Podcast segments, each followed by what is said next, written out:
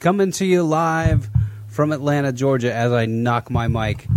It is the sixth day of August 2015, and we're going to be live here for the next hour. Joining me in a moment will be Josh Wiley, and I cannot believe that my audience is tuning into this and not the first of what will probably be mind numbing propaganda, talking points, and smatterings of applause that we would call a political convention or a political debate. What a joke.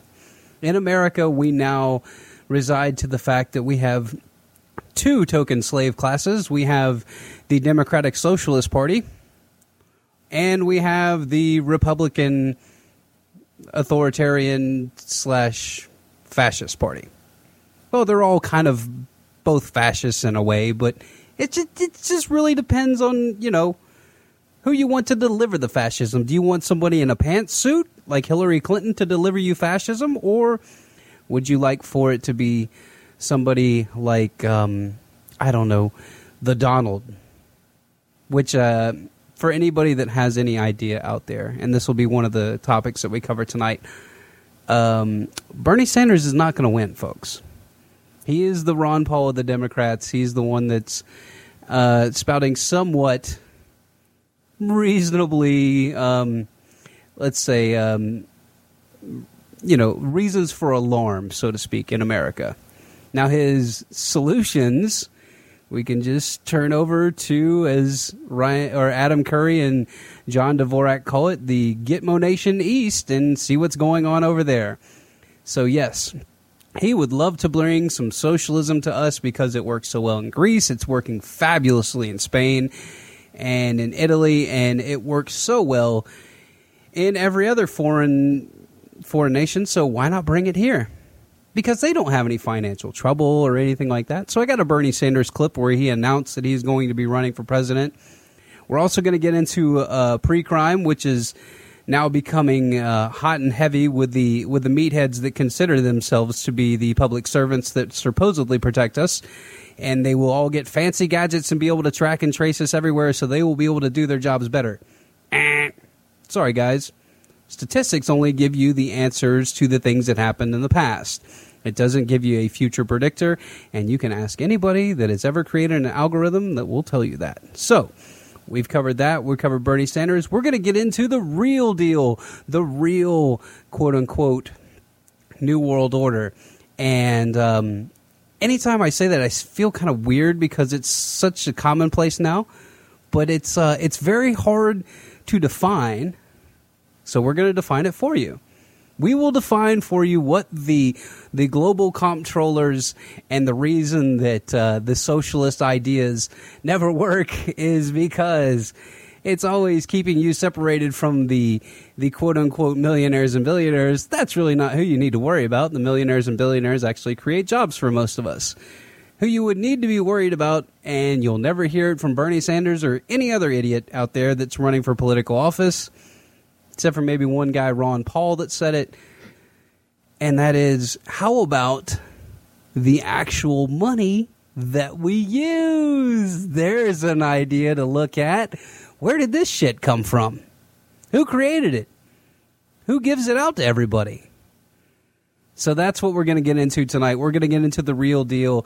Um, I think that what we should now call ourselves is the arbiters for freedom, uh, cutting through the memes and offering you a very succinct uh, view of the world using grammar, logic, and rhetoric, those things that were taught in public school up until the 1950s, to discern what's really going on.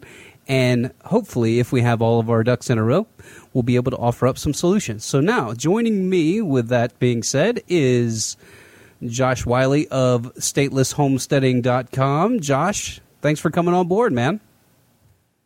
Well, Jake, as always, thanks so much for having me. Uh, you're uh, real fired up tonight, aren't you?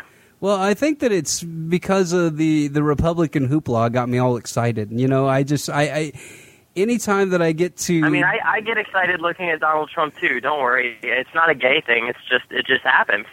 Well, I mean, he just he's just such an imposing he's an imposing figure, and um, You know what really cracks me up is that um, is that um, what's his name? Rick Santorum didn't make the debate, I don't think, and all these other ki- nobodies. Oh, so sad. Oh, it is sad. You know, I, I bet if Mitt Romney wore his special Mormon underwear, that he would have made it this time. So. Uh, feel free, everybody. Oh, doubtlessly. Praise Joseph Smith. Yeah, I'm sorry, everybody, but um, on We Are Not Cattle, we, we don't pull any punches when it comes to the idea of. Um, We're uh, not Mormon either, evidently. yeah, that, and we're not uh, we're not really Christian, so you know if that's going to bother you guys, you might want to tune off. But um, yeah, we just kind of we take things that we know a lot about, and we'll break those down, and all the other um, all the other topics that usually get um, pushed around in media and pushed around in in social circles, we tend to stay away from because. Uh, we would use the Socratic method when dealing with anybody that has a, a, a staunch religious um, perspective, uh, and and we don't really pull any punches when Muslims, Christians, whatever. But uh, looking at it as a methodology of control is all we ever looked at it as, or as um, gubernare or the government would be considered. Uh, Josh, what is the Latin translation for gubernare or government? Well, gubernare is uh, control of or steering of. Some people will say it's in relation to a ship only, but clearly it's not because they put it, you know, as the base of this root word. And um, mentis or mens is uh, mind. So government quite literally means to control the mind. Jake. Oh, come on, man. Those are good people up there. Chris Christie is a good person. All right. Well, I mean, maybe if you're running Oh, like a sure. Sizzler or something clearly- like that, he's a good Clearly person. has a lot of self control. But you know what? If you don't exercise self control on on drugs that are deemed legal by the state uh, due to the Tenth Amendment, he doesn't care. He's going to sic the feds on you anyway. But uh, let's not get talking about the Republicans because you know what? They're all a bunch of fascists anyway, and. Um, and I do want to mention a story that um, that I saved for the show. So I teased Josh with it a little bit earlier. So I was in a forum uh, last night, and there was a gentleman that had um, the hashtag or the name. Uh, his name was Feel the Burn. And for those of you that don't know, that's kind of a hashtag that goes around with Bernie Sanders. And we'll get into Bernie Sanders and socialism here in a little bit and, and why it's kind of dangerous. But, you know, if the American people want to buy it, then that's fine with me. Just don't include me in all of your crazy hoopla. So, we get into a, a conversation and um, and I mentioned something about well I just want to you know waste your time like uh, and you know I want to take steal your time like your socialist um, savior wants to steal my wealth and redistribute it to everyone else. And so we went from there, and he said, Well, Bernie Sanders fights the corporate elite that rule through a one world government. And I said, Wow, that's pretty that's a pretty interesting concept. Um, do you know who rules that one world government? And Josh, if I were to ask you, just throw out three names of of a groups that may be involved in in pushing this idea of a planetary political system and a planetary um, culture together. Who would you say would be three groups, just off the top of your head? I'm not quizzing you. Groups. Or- Huh. or Well, just- course, or just name. Three three Or would entities that would are you referring to influence. families. No, just three. No, just three entities that would influence the idea of world government. Hmm. Uh, I would certainly say the Anglo-American establishment. Okay, ding. There's number one. There we go. Um, hmm. How far back to antiquity are we? No, no, no, no. here? Just, just, just name off anything. I mean, it can just be quasi-related. It doesn't even have to be like a Okay. direct lineage. Like the Well- Council well, on Foreign guess, uh, Relations then- would be a good one. then- or Yeah. Well, I, based on just, uh, I guess, the nomenclature of the day, I would say probably the Rothschilds. okay, there you go. There's another one. Ding. Okay, there we go. Um, I, I'm, I guess I'm trying to guess what this guy would, would have said.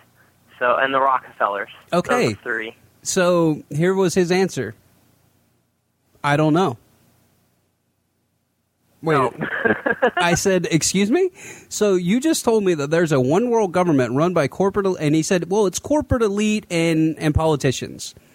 And I said, "So can you name a few?" He's like, "No, I don't really spend a lot of time on it, but I know that's what's going on."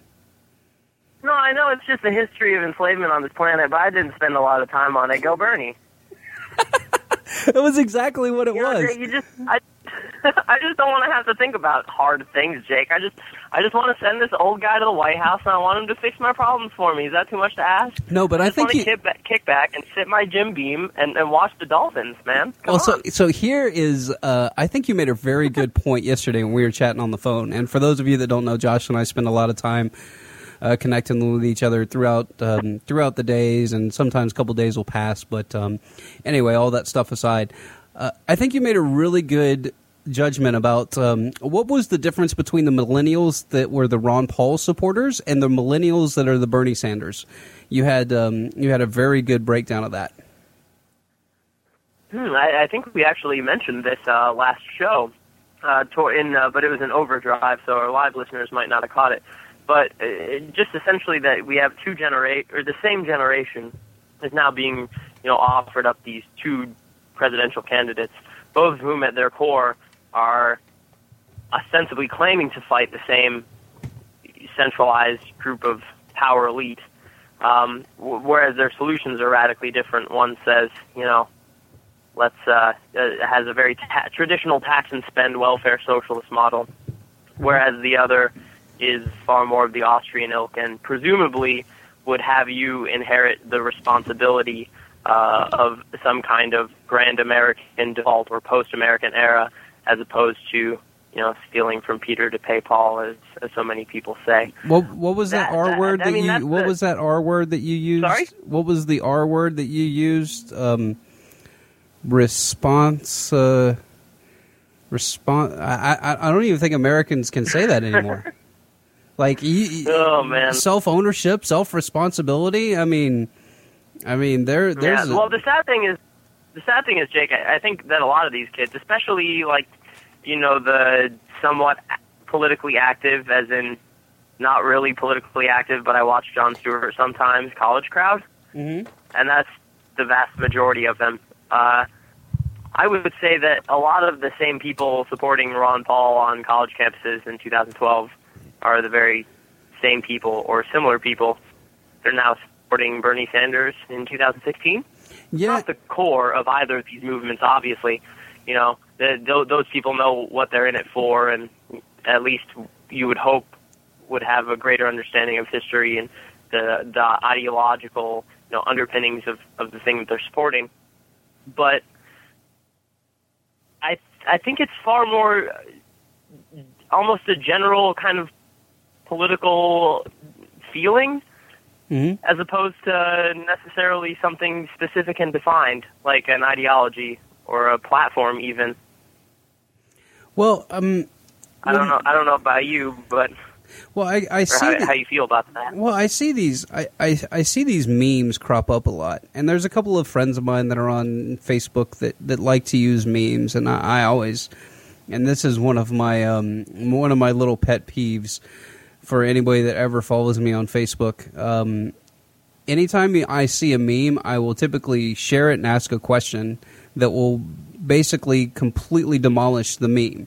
So there was a there was a meme that went around the other day uh, regarding uh, firearms and talking about you know after Sandy Hook, blah blah blah, all this other stuff that we couldn't you know get common sense gun control, and then the very next meme that came up. So I left that one alone. Actually, I got no big.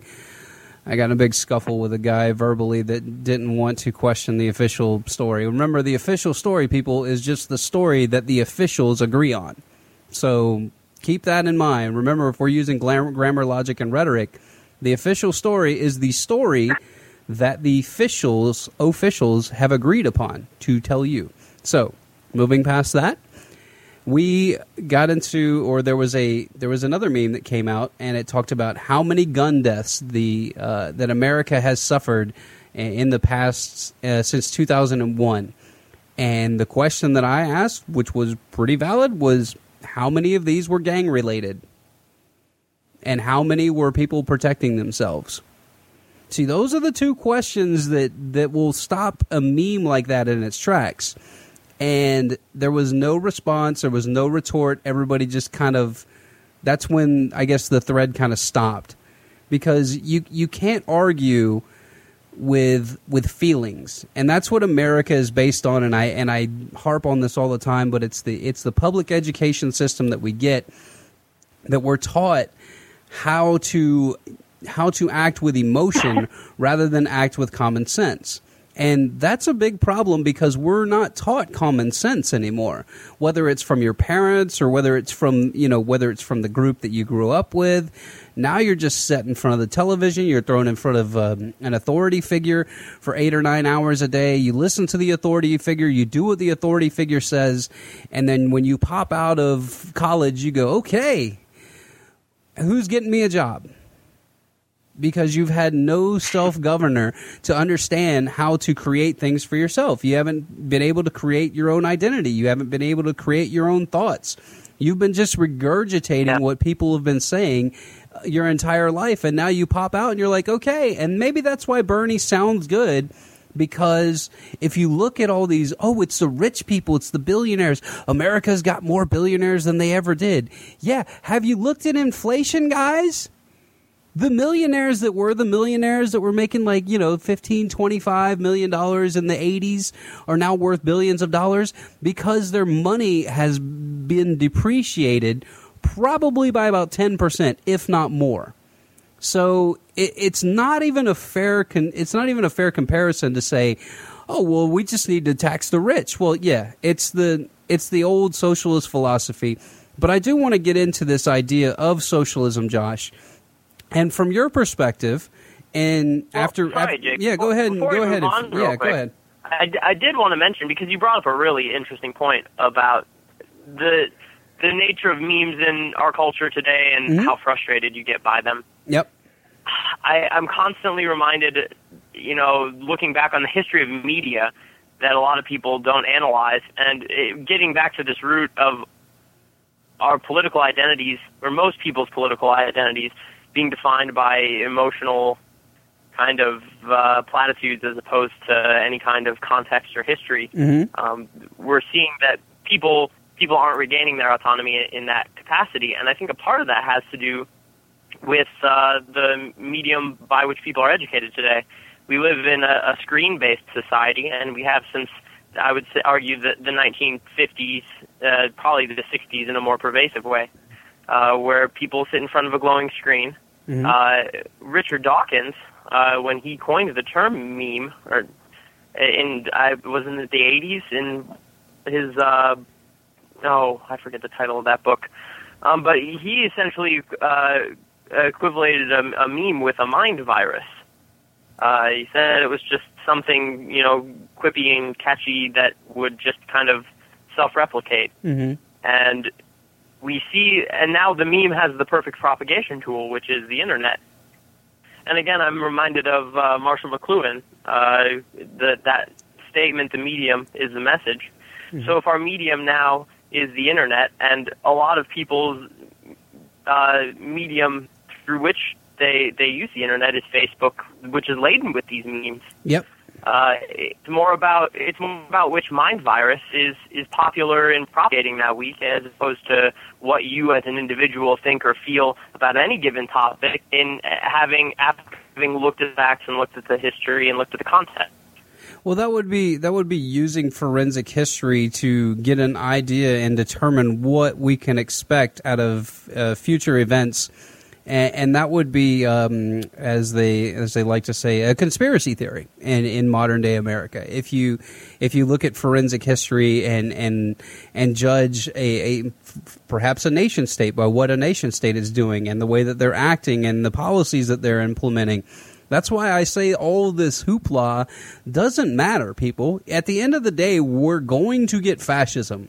Whether you like it or not, it's just depending on which kind of, you know, who's going to deliver it to you. Is it going to be uh, a lady in a in a pantsuit? or is it going to be a um, a strong jawed um, you know male? It, it really doesn't matter at the end of the day. We're always going to get fascism, and the reason that we are is just because you have people that don't care. You have people that don't want to try to fight fascism because it's easy to lay down to fascism until it's too late, and then and then you have authoritarianism, and which is where we're we're basically headed into a into a into an age. I, I would call it the the age of digital authoritarianism, where everybody can henpeck everybody else from a digital standpoint. And then also, you can have cameras track and trace you everywhere. You can have the police show up just on a suspicion that um, that you may commit a crime. All of these different things are, are now coming to fruition, and they're being rolled out into our society like it's just you know hey, this is this is the next iteration of freedom, where it where it is not even remotely close to what this nation state was founded on, nor was it nor is it going to be prosperous for anybody. If anything, we're all going to turn into a bunch of narcissistic ninnies that just run around and henpeck each other to get five bucks. Ooh, I turned my neighbor in. I got twenty dollars from the government. I turned him in. What, what was he doing? I saw him flick a cigarette out the window, or is there something like that? Josh, what do you what do you think? Do you do you think that we may go down? Uh, an avenue like that in America, or are we already there? Is probably a better question. No, I'm uh, excuse my French, but we're balls deep, man. I oh, what else? What else? Can, what else can one say? You just look around you, um, eh, and as you know, you're getting there whether you take the you know which no matter which fork in the road you take, the both roads ultimately lead you know back to zero off the cliff wherever you, you whatever nice place you want to imagine or not so nice place you want to imagine it leads you. That's where both of these paths inevitably end up. Mm-hmm. Uh, what we're facing now is is not a new type. It's not a new idea in the sense of uh, complete dictatorship, but the methods are are certainly new because these people have new newer toys to play play with. So in the past you might have had something like feudalism, you know, where everyone is kind of a serf to the landowner, and if the landlord doesn't like uh, the look that you gave him that morning, then you know you better pack up your stuff and and head to the next town because uh, you're probably not going to have a place to live the next morning. Um, now, obviously, that would seem somewhat barbaric in in modern Western society, even though it happens all the time, especially you know through through things like eminent domain or the the outright you know uh, foreclosure of houses uh, the the controlling of loans in the first place, whether or not you you get to own a home uh, at all. How uh, how about how about what about real estate as opposed to actually owning the land? Versus a allodial title, absolutely. This is something that we talked about uh, on, or briefly mentioned at least on the podcast that we recorded at Stateless Homesteading okay. a few weeks ago. Can you can you break that down for sorry? people? Can you break that down really briefly for people that don't have any idea what we just said? Oh, sure. So, uh, real estate is, uh, I guess, legally defined as everything above the dirt. Uh, it's the house that you know sits on the land, the trees, you know, the whatever you put on top of it. That's real estate. Whereas a allodial title is ownership of the earth itself, and this is why uh, every time you you're supposed to at least uh, every time you break ground on you know some kind of project, be it a basement uh, or a well or a septic system, you're for the most part required to identify to to notify the government where because they are the true possessors of the allodial title of your land Correct. in most cases. Mm-hmm. Uh, yeah. Where, whereas if you actually maintained that allodial title, uh, that would not be the case. But of course, this hasn't happened in this country since the 1800s.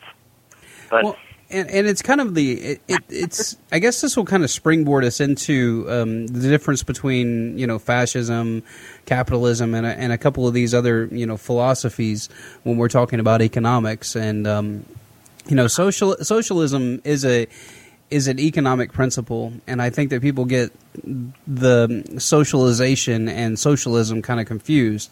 Uh, socialization would be. Yeah would be the the idea of corralling a group and making them um, have basically groupthink.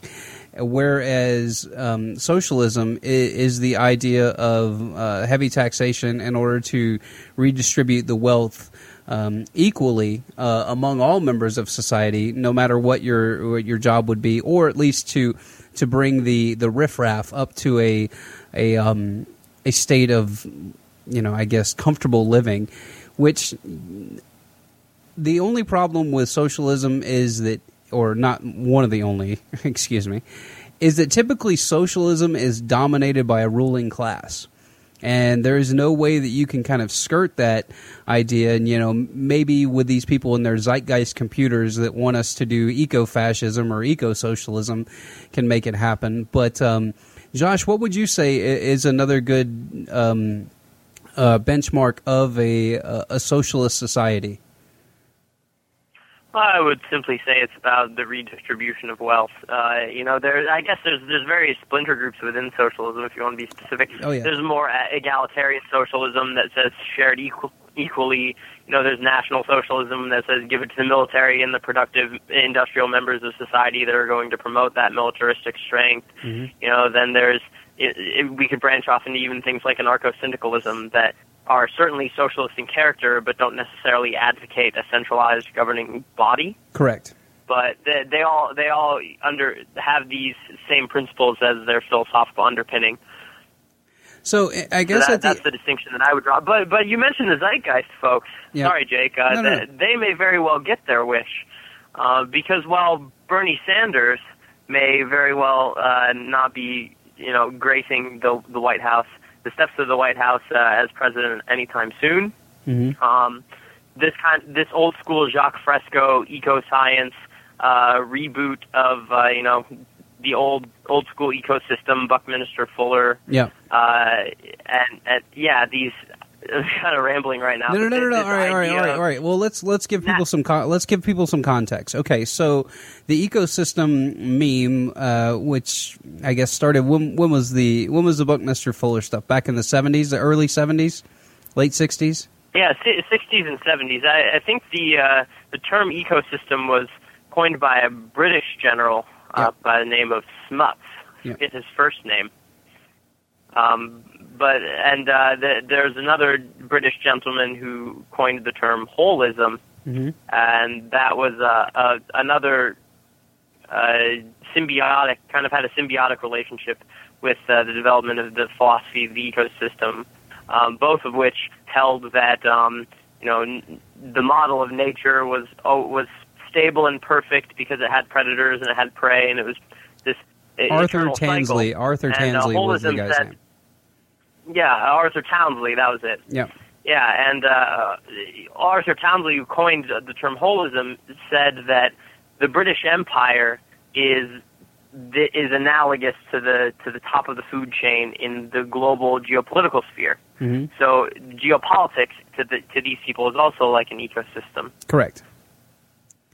Mhm. And it goes into, and, and if you guys look up ecosystem, uh, there's um, it goes into the the whole idea of the ener- energy and the carbon cycle and all this stuff. And but the, what we're seeing with the with what I call the eco fascists. Um, are is like a reboot of, of this idea that was pushed back in the 60s and 70s and it was pushed by John P. Holdren and these guys but what they thought was going to be a, a mini ice age uh, turned out to be the idea that well we can just get people to buy into the idea of global warming uh, because we can show a little bit of a trend and then and so once the trend started to fall apart because the actual and this is where I get and once again this is what the um, if you can imagine what do you think that the uh, the person on the message board said Josh when I said that that climate change uh, isn't real No, you science denier. no, no, no. He told me. He t- he told me.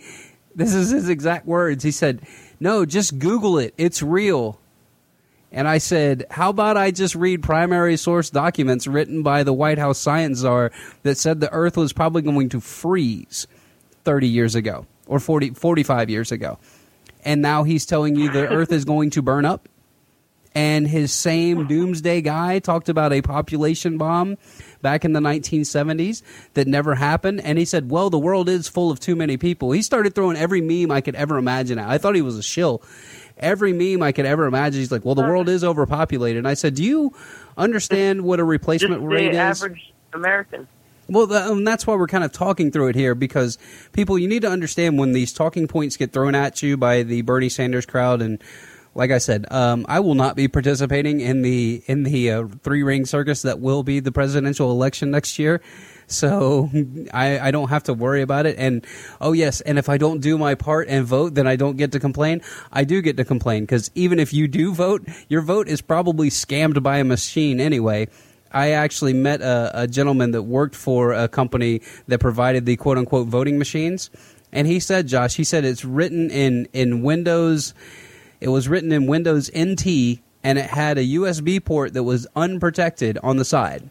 He said, so if anybody Yeah, wanted so- to, they could totally hack the machine and rig the voting. Yeah, H- HBO released a documentary in 2006 called Hacking Democracy, and they they followed Diebold uh, and their saga of a hacked voting machine and, and dug up actual physical evidence of this occurring in the 2004 election in the state of Ohio. Right. So Um, getting back to yeah, the the central the central tabulation machine is based on Windows NT, and uh, it can be not the, on the machine, the voting machine itself. You can plug in a, a USB drive, for example, to to start a candidate at negative ten thousand votes. so the tabulator will give you a, a, a final vote count that is correct, but the percentage will be off. right. Uh, and then if that doesn't work, the the central tabulation machine at the next level that compiles these things at, at the county and then the state level to be spat out for you know either in the electoral college at the national scale. Um, th- there's another layer uh, there again programmed in Windows NT that someone has direct access to. So there's at least two points that we know of that your at which your data or your voting data could be manipulated. And we already have evidence that both of these these things have occurred in national elections. So, I mean, to anyone out there who who naively believes that the system is can be fixed or is worth fixing, or you know your vote counts in some some way, or political action counts in in in terms of voting, as it's just it's time to grow up. I'm sorry. All right, here we go. So this is what we'll all have at the end of the day, and I haven't used this in a couple of System shows. of government characterized by extreme dictatorship. Oh, I see. It's uh, fascism. Fascism. Wonderful. Yes, and that's what we will get at the end of the day for all of you that want to. Hey, and I said at the end of the day, Josh, in a very, very That's- pertinent. That is acceptable. Number four. All right, for those of you that uh, that don't get the joke, um, we'll we'll re-listen to the show, and you always try to catch yourself making uh, silly stalls. So I, I say um a lot. I've said at the end of the day a couple of times. So we're working through this, trying to give you guys a better product. But moving back to we all have our verbal that's for sure. We do. Um, moving back to what I was saying before about the, the eco fascists that told me that you know global warming was happening, and just to Google it and all these other things. When when you start talking to people that that tell you things like that, you need to ask them questions. Like when he started telling me that the world was overpopulated, I asked him. I said, "Okay, well, what is the replacement rate of the United States, and what's the replacement rate of Japan and Germany and and all of Western society?" He said, "What's a replacement rate?" So he told me the world was full of too many people and we need to get rid of them. I mean, this guy was literally, Josh, he was literally laying out the New World Order plan for me and didn't even realize it. He's like, look, we just need to go to socialism. There's too many people. We need to worry about global warming. I'm like, oh my gosh, you are like my worst nightmare. How did you even, how do you even come to these conclusions? But then when we look at it, it's all around them they're very they're very susceptible. Uh, you've been conditioned to basically accept anything from authority. Uh, science is you know scientism is a is an authority now, and so now that anything the scientists say, no matter who funds the study, that goes. And then they throw out the the Yeah, I- the the um, the fallacious argument of statistics, and you know, last year was the warmest year on record, even though NASA said there was a thirty percent chance that it was, and um, NOAA said there was a like a twenty eight percent chance that it was. So if somebody came up to you and said, "Hey, Josh, you have a twenty eight percent chance of living. What do you think that your chances are?" Not too great. But you know what? They just buy into it, people. So we're gonna, uh, Josh. You want to close out on the eco fascists, and then we can kind of move away from these people. They they really do get my blood boiling. Well, just that it's coming to a city near you if it's not already there. I mean, and this is a global program. I wrote an article uh, that went a little bit viral, uh, I'm happy to say, because I think it's important information about the nature of Agenda 21 uh, throughout uh, Asia, sustainable development, but specifically China. Uh, and this kind of ties into the notion of pre-crime that you were talking about earlier, Jake. We're going to get into that uh, one in second. that China is yeah China is rapidly erecting these smart cities en masse uh, and uh, a number of them are actually they're partnering with IBM Analytics, who are the same people who uh, make uh, the law predictive uh, law enforcement software that uh, cops are now using here in America. At least uh, one of the many different forms of this software that they're using in America. Um, so this is a global program. Uh, there's virtually no resistance to it uh, at any national or supranational level. Uh, so again, it is uh, coming to uh, coming to a city or township near you. Uh, Zeitgeist people, Jacques Fresco fans, rejoice. Uh, I just uh, hope you know what it is you're getting. Well, and and with that, we can shift gears into this Minority Report s kind of world that we're we're going to be living in. And there was a um, there was an article that I found on it, it was it was really interesting. It was, and I haven't even double checked this. So, um, for those of you that listen to the show that live in Philadelphia, you can double check this for me, and um, maybe do some digging and find out uh, what's behind all this. But it says, "Is Minority Report coming to Pennsylvania?" It says, "State plans to sentence convicts based on crimes they might commit someday." And he uh, he goes into the, the Tom Cruise kind of stuff. It says Pennsylvania is on the verge of becoming one of the first states in the country to base criminal sentences not only on the crimes that people have convicted of, but on whether they deemed likely to m- commit those additional crimes. Says the website of 538 reports. As early as next year, judges could receive statistically derived tools known as risk assessments to help them decide how much prison time, if any, to assign. So, I mean, it goes on and on, and Josh and I will get into this a little bit further. But we're setting ourselves up for the idea that technology will save us. And it's very, very dangerous, people. I sell technology for a living, and can I can I can I let everybody in on a little hint? It fucking breaks a lot.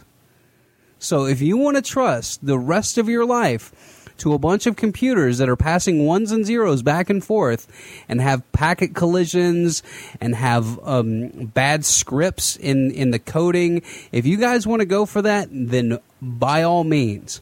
But anybody that knows anything about computers is saying no, no, no, where the authority figures or the people that have no clue on how any of this stuff works, like the stupid congressman that said the internet was a bunch of tubes. Just, I mean, Not a dump truck, Jake. You can't just put things on it. It is terrifying. The Internet of Things, people, is terrifying. Do not subscribe to the Internet of Things. That is the end of Yeah. your human existence. I know Cisco's going to make Well, it sound fun. I know IBM's going to make it sound fun. I know everything being connected is going to be great. I know they're going to tell you about how they hacked a Jeep, but they didn't tell you they got eighty thousand dollars for for running the actual op. It was a hit piece on Jeep. I mean, give me a break, people. Sorry, Josh. I kind of got a little bit. I, I, I, that kind of stuff drives me nuts. It's like, well, we'll just Oh, and we'll just hey, we'll just have the and and and the natural progression, people. If you can follow the bouncing ball of logic, is well, we don't need a judge. We got the computer. The computer told me that you were going to commit a crime tomorrow, so you're done. Lights Yeah. out. judge and judge and jury supplanted by algorithm. Of course, always forgetting that you know behind uh, behind those lines of code is a human programmer that is making those decisions.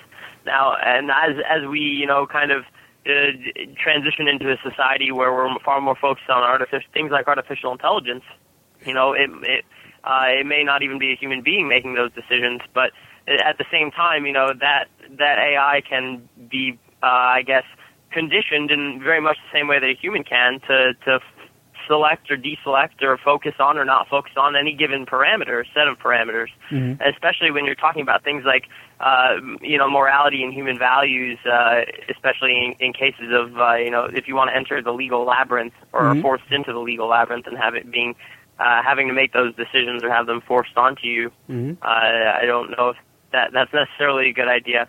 You know, because at, at the highest levels, and this is what the mystery school, uh, at least the the highest levels of the initiates of the mystery school claim to say, is that uh, at, the highest level, mathematics is is an art form, uh, and that art is the true God. uh, which i i to a certain extent gets back to why they're constantly redefining language for us, uh, because language too is an art form. So if, if if you're constantly redefining language, then you can constantly be uh, keeping humanity within the same feedback loop. Because every time they start to figure things out, you just you know switch the dialogue up, you kill a few you know a million of them, and, and you start over. And we're the mathematics offers very much you know the same possibility where these numbers can be made to do or say just about anything. Mm-hmm. uh, and that goes for you know statistical analysis and things like climate change uh, or the more grandiose visions of this pre-crime software or uh, creating a world where we have a balanced energy load and we're all going to be connected to our smart meters and, and your coffee machine has Wi-Fi. People, your coffee machine, I'm sorry, it doesn't need Wi-Fi. I know you think it does.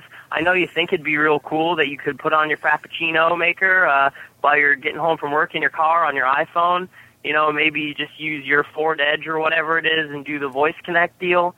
You know, have yourself a nice hot cup of Joe waiting.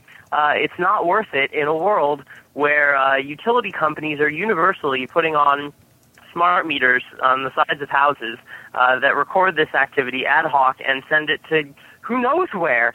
Um, but at least we know your state government and uh, your your utility company will be looking at this information. From there, of course, I'm sure it will be entered into a plethora of databases. Uh, I don't so- know if you've had that experience yet, Jake, but uh, we recently had a smart meter installer uh, come to the door when I was downstate visiting for a couple days, um, and uh, this guy was uh, clearly tuning us out because it was a speech that you could tell he'd heard a few times before. well, that's a that's a good sign. So, you know, let's take it a step further, and and we'll t- we'll talk about the the reason this pre-crime is so dangerous, and it's because of remember anything that's going to happen to you us here in the U.S. Uh, everybody pay attention to Europe because Europe, especially London. Uh, London's like the the basically like the beta test or the alpha test, and then it kind of gets propagated through everywhere else. So here is David Cameron speaking a couple of weeks ago, uh, talking about internet companies and uh, extremists. So remember. And I know that this is hard for some people to grasp because you know every nobody wants to think of themselves as an extremist. But William Binney put it best, the NSA whistleblower. He said, "You don't get to describe, or you don't get to, you don't get to determine who's an extremist. The central government does. So you could be somebody that doesn't like to eat meat. That's extreme to them." And so here we go. Here's David Cameron talking about the future of uh, of internet censorship and and internet um, conspiracy theorists, and then we'll go to. Actually, I'm going to play this clip first, and then we'll go to the conspiracy theorists. And we need our internet companies to go further in helping us identify potential terrorists online. Many of their commercial models are built around monitoring platforms for personal data, packaging up, and selling it on to third parties. And when it comes to doing what's right for their businesses, they're happy to engineer technologies that track our likes and our dislikes. But when it comes to doing what's right in the fight against terrorism, too, we too often hear that it's all too difficult. Well, I'm sorry, I just don't buy that. They've shown, the internet companies have shown, the vital work they're doing in clamping down on child abuse images, that they can step up where there's a moral imperative to act. They've done brilliant work. Well, it's now time for them to do the same to protect their users from the scourge of radicalization. Ooh, the scourge of radicalization through the internet. I'm sorry, but if you were susceptible to being radicalized through the internet, you were already probably pretty serial to begin with. And I don't think that that was going to do anything to bring you back down to earth as to hop on the internet. So, Josh, um, I got one more clip, and then I want to get your response to both of these, okay? sure thing. All right, here we go. And uh, this is about uh, you and me, the um, the people that don't believe known liars, conspiracy theorists. But you don't have to support violence to subscribe to certain intolerant ideas which create a climate in which extremists can flourish. Ooh, we're creating a climate where extremists can flourish. Josh, aren't you excited? Would you call I us? did- Would would, would you call us climate changers, Jake? We might be. We might be climatologists. We might be able to get uh, on one of those boards and and start changing the earth. Everybody, hold your breath for ten minutes, and um, we'll save the earth. Ideas which are hostile to basic liberal values, such as democracy, freedom, sexual equality. Ideas which actively promote discrimination, sectarianism, and segregation. Ideas like those of the despicable far right, which privilege one identity to the detriment of the rights and freedoms of others. And ideas also based on conspiracy that Jews exercise malevolent power, or that Western powers, in concert with Israel, are deliberately humiliating Muslims because they aim to destroy Islam. In this warped worldview, such conclusions are reached. Even though top scholars wrote books describing exactly what he just said. But you know what? Screw it. That 9 11 I don't know, was I would actually say- inspired by Mossad. Hold, hold on a second. All right, I'm going to skip that back. That's that's the that's the that's the winner. All right, what were you saying, Josh? I was just going to say I don't know if either of those actually necessarily characterize uh, even the broad, you know, mainstream of conspiracy, you know, ideology accurately. I would say that the ancient aliens theory is probably more of a conspiracy than what he just mentioned. But you know, there you go.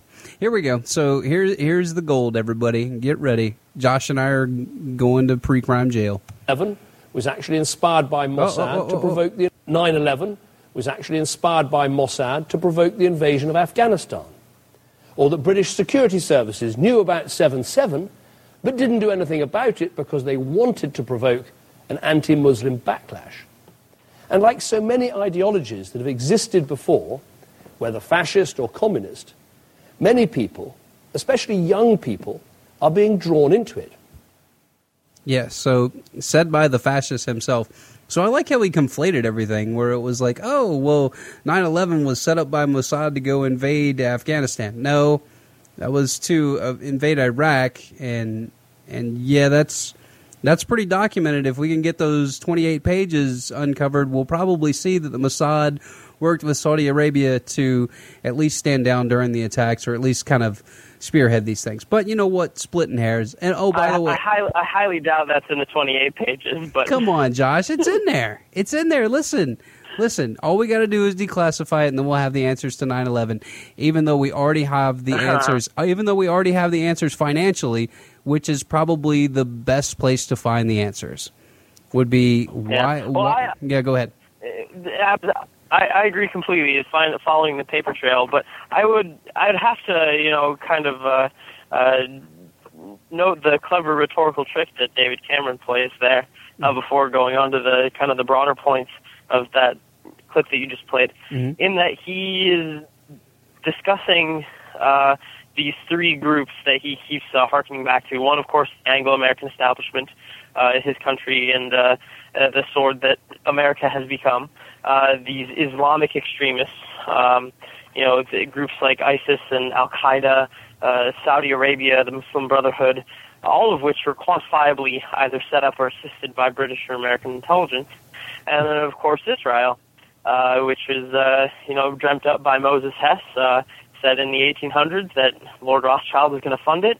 And of course, uh, the League of Nations, we get the Balfour Declaration, uh, fulfilling that goal. Uh, it doesn't come to fruition uh, until after World War II, Right. uh, where it where it is given, you know, a, an official stamp of royal decree and uh, American and British assistance, and that country is created. So he's talking about three entities that are controlled by the the primary entity that we mentioned, the Anglo-American establishment. Right, So, his entity. uh, exactly. So, so it's this it's this rhetorical word game he's playing, where he's playing these groups off off against one another uh, in, and, in an attempt to make people who research the whole of those groups and how they act together seem ridiculous. Uh, and of course, you know, people like you and I might take an offense to that, but we're probably domestic extremists anyways, so who cares about us? I, But I I wonder uh, if we're Jake, in, I, I just thought. Yeah, go ahead.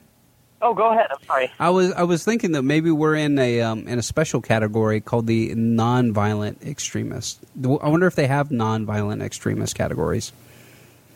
Yeah, but they usually get assassinated in their mid 40s. So, Oh, that's true. Oh, in, in, So I got 10 So years? Enjoy the next decade, Jake.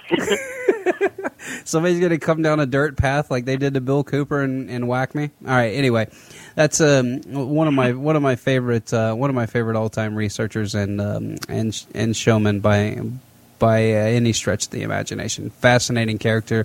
Found out that he was getting played with all of this alien stuff and. Uh, and Josh has um, told me, uh, although I have not been able to find it, is um, he's got a he's got a show that he did where he called out the informant that he had for the FBI that basically planted all this bad intel for him. So I do want to play another clip, Josh, and this is going back to the Internet of Things, the the new. Um, the new era that we're going to live in, where the computers will do everything for us and it'll be fancy, and we'll all just ride around on little carts like WALL-E. Um, this was Jake, a, is this still is this still David Cameron? No, this is not David Cameron anymore. Do you have a David Cameron clip?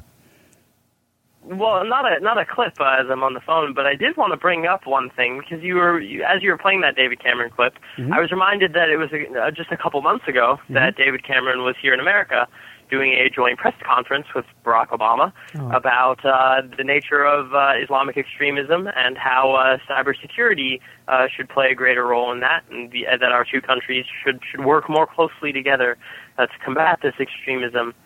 Um, and I, I I can't help but notice that these recent FCC regulations, net neutrality, also happened to pass around the same time.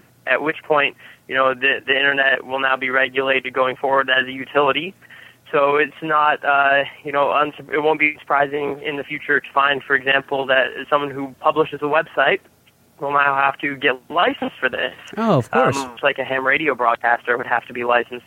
So, Jake, do you find the timing of these events all happening at once somewhat conspicuous? And if you do find them conspicuous, how would you say that the special relationship necessarily plays into that? Well, the private and public partnership. I think we've talked about that before, and I've even played the clips where Oh, they had. uh, excuse, I'm I'm sorry. That though that though that is a very special relationship. I was referring to the historical special relationship. Uh, I believe it was Winston Churchill that coined that term, and really founded when when when Churchill and FDR were were so supposed supposedly such great you know brethren Right. working together. So. The, the relationship between British Britain and America is termed a special relationship. Oh, of course, it's a special relationship because we're, their little kid sister. Actually, we're the military arm for, for those guys to the most part. It's um, it's very, it's very fascinating to see how how the the Gitmo East, as we'll put it. Uh, I'm going to steal a term from Adam Curry because I think it's fantastic. Gitmo East will typically do all of their beta testing stuff and roll that back through here because they want to make sure that we're um, that we're still um, you know minding our p's and q's over here in America, the land that we supposedly uh, gained freedom from through a bunch of aristocrats signing a big piece of paper that had nothing to do with freedom. Um, that uh, we had to get somebody to come along named Patrick Henry to actually put down on paper and say, "Hey, wait, wait, wait." Uh, you guys might want to include these things because these actually matter. All this other stuff that you're doing is just uh, is just a bunch of nonsense, and it actually looks like you're probably trying to set up the same thing that we just left. Is that a pretty good, pretty good assumption, Josh? Uh, sounds absolutely accurate. Patrick Henry would be proud. Oh, thank you. All right, so now let's talk about what they tried to do a few years ago. I caught this, and for those of you that um, are listening to the live stream right now through Blog Talk, uh, feel free to jump on over to jrevradio.com. We're broadcasting live over there now. Uh, one of my older affiliates, I was able to get my software back up and running with them, so they'll be broadcasting my podcast. But we're probably going to go over the extra five minutes of allotted time that we have left, so you can catch the rest of the show over there. And if you do uh, download the podcast in the future, or if you recommend people to download it, please give me uh, until tomorrow evening to upload the show. I typically upload high quality audio uh, because the blog talk people um, compress the audio and it doesn't really sound that great. So. Uh, just giving you guys some heads up there. If you wanted a good quality podcast to listen to, uh, wait till tomorrow afternoon or tell your people tomorrow afternoon to go ahead and download it then. But uh, if you can't wait, which I don't blame you, because we do run a pretty entertaining show here sometimes, uh, go ahead and keep listening to us on jrevradio.com. But Josh, do you remember this? This is a flashback. I wish I had like some kind of some kind of way back machine music. I might have to pull that down from a uh, from some kind of clip. But here we go. Um, this was Face Deals. Do you remember this at all? Oh yeah. Okay, so for those of you that don't remember, Face Deals was a facial recognition software that was going to directly link with Facebook to give you special deals when you walked in and checked in at a department store. Man, isn't I, I believe the beta. I believe the beta test is in Chicago, if I'm not mistaken. Oh, and they're still doing this? Oh, fantastic. God, bring it on. I need some well, sales. this is, this is, yeah, this is back in 2011 or 12 when, when we were first hearing about it. Mm-hmm. All right, so here we go. This is um so this will probably make its way back after what Josh is saying. This will probably make its way back to us. So here we go. Face deals, everybody. Woohoo! You get spied on and tracked and traced, and you get deals. Fantastic. We asked ourselves, why haven't Facebook check ins gone mainstream? I, I, I'm sorry, but I have to restart this clip. Notice how non-threatening this guy's voice is, and how monotonous it is. It's almost like gamma wave, like sleep state stuff that your television does to you. And for those of you that care to check that out, uh, look up the sweet, uh, sleep studies uh, with gamma waves and what a television does to your gamma and alpha um, waves uh, while you watch it. After about 15 minutes, you are almost totally catatonic. It's fantastic. We asked ourselves, why haven't Facebook check ins gone mainstream? Check ins provide a powerful mechanism for businesses to deliver discounts to loyal customers. Or to track and trace But you. few businesses and even fewer customers are taking advantage of this. Set out to evolve the check in process by creating a seamless method for checking in and getting deals. It's seamless. Face Deals is an automated check-in system using passive facial recognition to notify you of in-store deals that are customized just for you. Cameras have been developed to identify Face Deals participants in a matter of seconds. What about the people that aren't started, participating? Log into Facebook and grant Face Deals permission. Next, verify your likeness to complete your profile. When a face is confidently recognized, the deal is set into action. Ooh, you got a deal. Face Deals dynamically optimizes your deal based on your Facebook like history and delivers your customized deal to your mobile device, all while checking you in. It's that simple. It's really that simple, Josh. Face Deals Sounds great. The the panopticon is that simple, Josh. It's just that ah. simple. You just walk into a store, it facially scans you, and it gives you a deal. What a freaking, it's not, what a great country! Jake, I think this. I think this gets back to a fundamental issue that we have in America. I guess it's always been with us since the dawn of personal computing. I don't think people really, truly, I mean, young and old alike, Uh, not enough people really understand how computing and the internet work. oh, They just not a think of it like a like a utility yeah, like a radio, like oh well, I turn the dial and there it is, or I turn the faucet on the water and the, and the hot water comes out, and or I click the internet 90 Explorer and there's the internet. They have no conception that when Face Deals is scanning your face, that you know that data is automatically you know spinning through these servers all over the country, all over the world potentially, and it has ver- various siphon points where that data can be siphoned off and stored for long-term usage, you know, or it can be sold back from face deals to your local police department who can then enter that into some crime database and link that with a, a Tumblr post somewhere that says, 60 yeah, I'm real mad because the cops shot my cousin.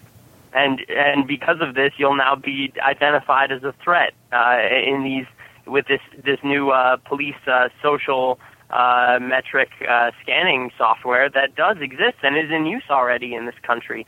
Um, but I, I don't I don't know how it's remained this way for so long, Jake. But I really do think that's the case. That people don't really working in the IT field. Do you find that's the case? Because as a web designer, I, I know that you know when I'm talking to clients, they they really have no conception of how it works. Josh. When I tell you, Yes. when I tell you that most of the people that are in information technology don't even know how this stuff works to a to a very good extent. 10 seconds. I mean, that is most of the people that are, that run companies have a pretty decent understanding of how their little niche works, whether it's uh, network security or whether it's uh, VoIP or anything like that. but some of the engineering monkeys really do know how this stuff works, and it freaks them out. Like, uh, for example, anytime, uh, ladies and gentlemen, I'm going to break some breaking news for you here. Anytime that your government tells you they know exactly who committed a hack, exactly who committed it, what nation it came from, even that is bullshit. Because you can IP spoof unless they actually trace the entire packet all the way back, which is highly unlikely. They're lying to you. So, Well, and of course, this ca- it can be routed through multiple nodes and encrypted. correct. Uh, so There's no way. There's even no- if you were to yeah. identify one of thousands of packets, it, it, the, the odds of it being the actual origination of the attack are slim to none. Correct. You're you're finding a, a needle in a haystack the size of Montana. So best of luck to you. And and I think that you know when we get down to to the brass tacks of it, Josh, it's um, I think that the more people understood how the internet really works, uh, I think the the better off we would be, and a little bit. I think the the more private people would be. I don't think that people realize that you could sit off of port 5060 and just basically, you know, sniff every piece of data that goes through a switch, whether that switch is in a central office somewhere, whether that switch sits at Google's headquarters, because most of those people leave that, um, even on your home router, you'll leave uh, port 5060 uh, open, except for the newer ones that come out. They'll block it. 5060 is typically used for audio. So if you were going to run like a, a VPN phone or something like that, then they'll plug it into 5060. Or if you're going to run VoIP telephony, they would run it over that. Um, so if you've got a Comcast uh, phone line in your house, guess what? You're vulnerable. 5060 is wide open, and trust me, nobody ever checks it. So you know, enough with the Well, nerd Jake, stuff. how, But how many? How many people do you think? Uh, you know, I, I mean, this still works on most routers. It's 2015, and you can still walk around, whether it's an office or a home router, and type in, you know, 192.168.1.1, you know, the IP address of the router in question. Type in admin as the username, Password, and one. password as the password. And if that doesn't work, you just look up the manufacturer specs. No one ever changes these the Yeah. default settings on Yeah. these things, Jake. I mean, even people in offices who should be competent and have uh, a systems administrator, administrator, to places like hospitals, Yeah. um, and, and doctors' offices, where I've been able to hop on with my laptop just because you know their their connection was secure, and they and they hadn't changed the password on on the router itself. I mean, this is so. So honestly, if you think your local Kohl's running face deals is going to care about, you know, the the security of, you know, your facial recognition data that you're already willfully offering up to these services, which you know is beyond me as to why anyone would do this in the first place. But Mhm. Uh, I'm sorry. T- ta take us back home, Jake. I, I'm getting flustered with all of this well, I mean, it- panopticon late neo feudal technocratic bullshit. Well, that's what it is. It's the it's the panopticon, and everybody uh, should please do go look at pictures of the panopticon and also read about what it is because um, we give you a lot of intel here, but sometimes we're gonna leave you with a giblet that you need to go research for yourself because that's what we're trying to create here. We're trying to create individual thinkers. We're trying to create people that really want to find out what's going on, where we can propel humanity. Hell, I'd love to go to the stars. I mean, I would love to set up moon colonies and space colonies, but we're too busy infighting over which politician that we would like to have, and we're too busy infighting and, and not understanding where our money comes from. I mean, people, do you realize how much power we would have if nobody tomorrow spent a dollar and everything was bartered? It would absolutely crush the people that, you know, you Bernie Sanders guys really want to get. You want to get those rich people. When we tell you how to get those rich people, they benefit from government bailouts, so quit bailing them out. So quit giving them reasons to take your money. It's really that simple. So, Josh, uh, closing comments for the show. We we were kind of you know sporadic in our in our breakdowns, but I think we got to everything except for the London School of Economics, uh, the founding of the Fabian Socialism Society, uh, Marxism, and the SDR, which is the standard drawing right, which is the quote unquote one world currency that they'll be using. So. We'll get into all those topics another time. So, last uh, last comments from you, Mr. Josh, and we'll uh, we'll wrap it. Well, yeah, I'm sorry for listeners who suffered through all this with us. I think uh, I don't know about you, Jake. I was just a tad frazzled this evening, so Uh, I might have been a bit rambly, but I do thank people for for sticking in there. Uh, I mean, this is uh, a topic that I know that we both really care about. Not just uh, you know socialism, but this new form of socialism, technocratic neo feudalism, as represented by things like Agenda 21, being implemented through technology. So um, I would uh, recommend that if you want to learn more about this, uh, you can head on over to my website, statelesshomesteading.com. Uh, you can also catch my work uh, if you're a reader of Activist Post or the Sleuth Journal. Uh, I'm typically picked up uh, on those websites at least once a week, uh, as well as a number of other blogs that occasionally feature my work, like Zen Gardener, uh, if you're a reader over there. Uh, that stuff is published under the pseudonym of Rusticus.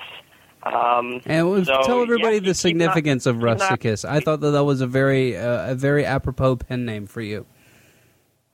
Oh, sure. Well, Rusticus is uh, still an unidentified pamphleteer uh, of the 1700s uh, uh, who uh, posted pamphlets around uh, saying, Beware the East India Company. And the opinion of Rusticus was that to fight the empire meant also fighting its corporate tentacles, and that the two were one and the same, uh, and that you couldn't get rid of one without getting rid of both of them simultaneously. Um, so it is with this spirit that we've kind of started uh, statelesshomesteading.com, and uh, it's Jake, I think that's kind of the fundamental conclusion that both of us have, have really come to in this world is that not only are both of these monolithic entities the things that you really have to challenge, but that you have relatively little power as an individual to do anything about them on the global stage.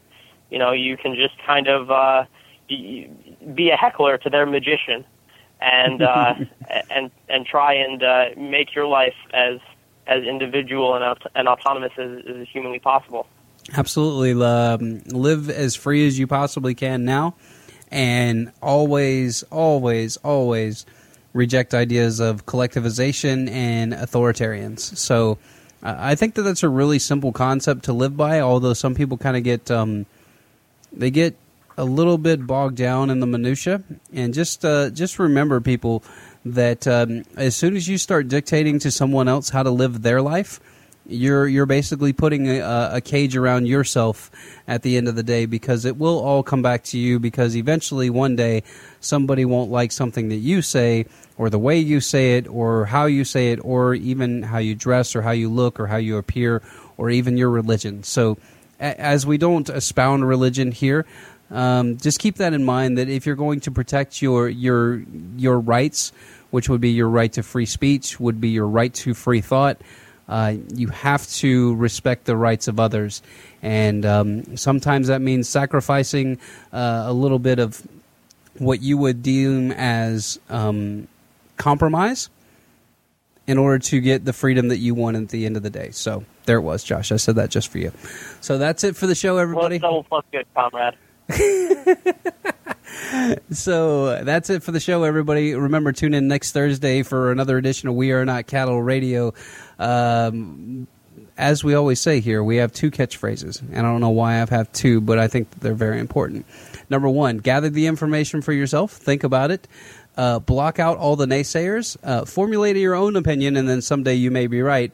And then remember, as always, get a friend, get informed, and get involved because being involved in freedom is the only shot that we got. Take care, everybody.